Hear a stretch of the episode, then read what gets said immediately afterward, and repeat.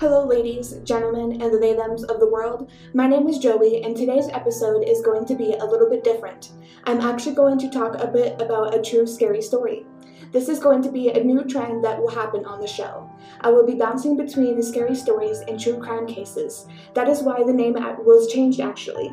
I hope everyone likes the rebranding. I'm so excited for the wider range of the topics I can cover. Okay, anyways, let's get into today, today's story. The story I'm going to talk about today is a really famous one. So famous that it was made into a horror movie series. Can you guess what we're talking about today? You guessed it, the Annabelle case. Before we get into it, let's get into a quick commercial break. Battle of the Bands, hosted by KJACK Radio, is coming up again this year, as mentioned in the last episode, but we, we know more info today. You can purchase the $10 tickets at orpheumflagstaff.com. You must have proof of a negative COVID test to be able to attend. Doors open at, 6 p.m. and the show starts at 7 p.m. More info and tickets are sold in the link in the, in the description.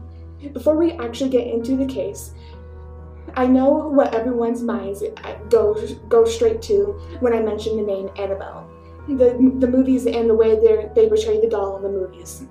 At least that's what my mind goes to. Both dolls, to be honest, are super scary in their own ways as seen in the pictures in the, in the description.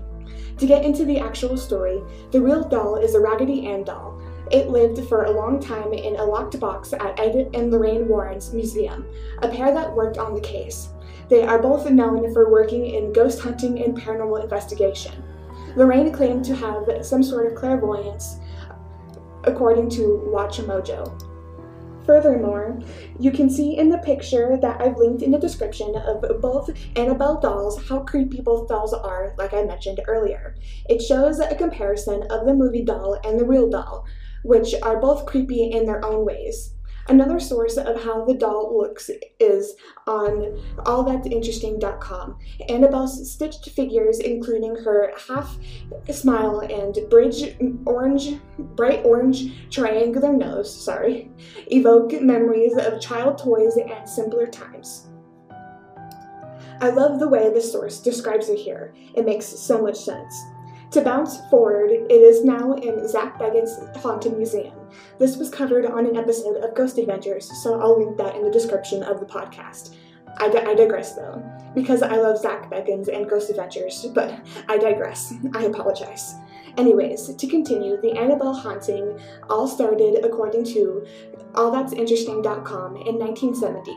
Although, also, uh, sorry, also according to allthat'sinteresting.com, this allegedly evil doll has been blamed for demonic possession, a slew of violent attacks, and at least two near-death experiences. Although odd, this makes so much sense. You can tell from the pictures I've looked again that this comes to no surprise. To explain why the doll has always been blamed for all that violence, in 1970, a student nurse received the doll from her mother for a birthday gift.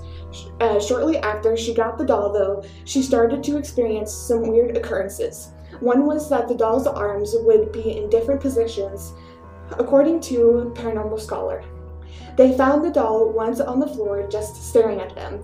They then started to get notes like help us, but no evidence was found of someone leaving the notes, which would freak me the heck out. According to FilmSchoolRejects.com, when the doll exhibited strange behavior in front of Donna and her roommate Angie, a medium re- revealed that it was possessed by the spirit of a seven year old girl named Annabelle Higgins.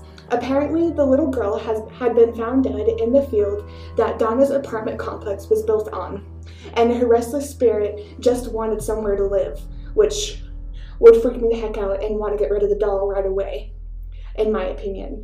It was said her laughs can be heard in the fields nearby. Oh, so creepy. I get chills running down my spine. Oh man, this is so creepy. I, I, I had chills doing the research and I have chills now recording it. The girls that owned Annabelle at the time actually treated the doll like a real child, which I also think is just freaky. Now, according to the paranormal scholar Ed and Lorraine Warren, like stated earlier, the ghost hunters and paranormal investigators claimed there were there was no Annabelle spirit at all, just a demonic being. Because of this demonic being, Ed requested a priest and he came right away to exorcise and bless the apartment and its residents. This priest then unfortunately dies in a car accident, which people believe to be caused by Annabelle. Later, the Warrens tried to take the doll away from the, the, apartment of their clients, but some people claimed that uh, they they had they had car trouble. This was questioned a ton though. The doll was put in the back seat though, um, on this on this drive when the Warrens were traveling, and, and, apparently, according to the Warrens, you can immediately feel the, the demonic presence of the doll. After Ed throws holy water onto it, because of, the, of that feeling, the doll does not cause any more mischief during the rest of the ride.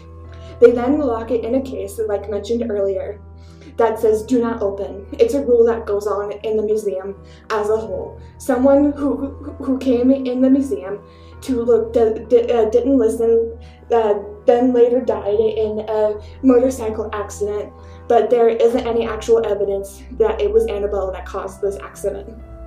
It was also it was it also has a devil card, devil tarot card on it as seen in the movies. You can see it in a lot of the movies.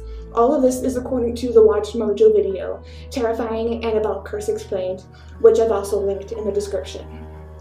According to a really good video about Annabelle's true story by the paranormal scholar, there is no actual actual proof of any of Annabelle's history at all, which I believe is nuts. They also say that there is no collected evidence by the Warrens when they first met up with the up and coming nurse that owned Annabelle first. It is not wise to trust the Warrens, even though they seemed like nice people. This is because their whole museum is basically made up of only Halloween horror stories based on little white lies, which I'm super surprised by. Unfortunately, the only word we have for Annabelle's story is the Warrens, so we won't know what, what's true or not because you can't really trust them, like I said earlier. Also, unfortunately, that is the end of the story. I will give you a bunch of links in the description, like I said earlier, of the movies, articles, pictures, and videos about the story if you'd like to research more about it.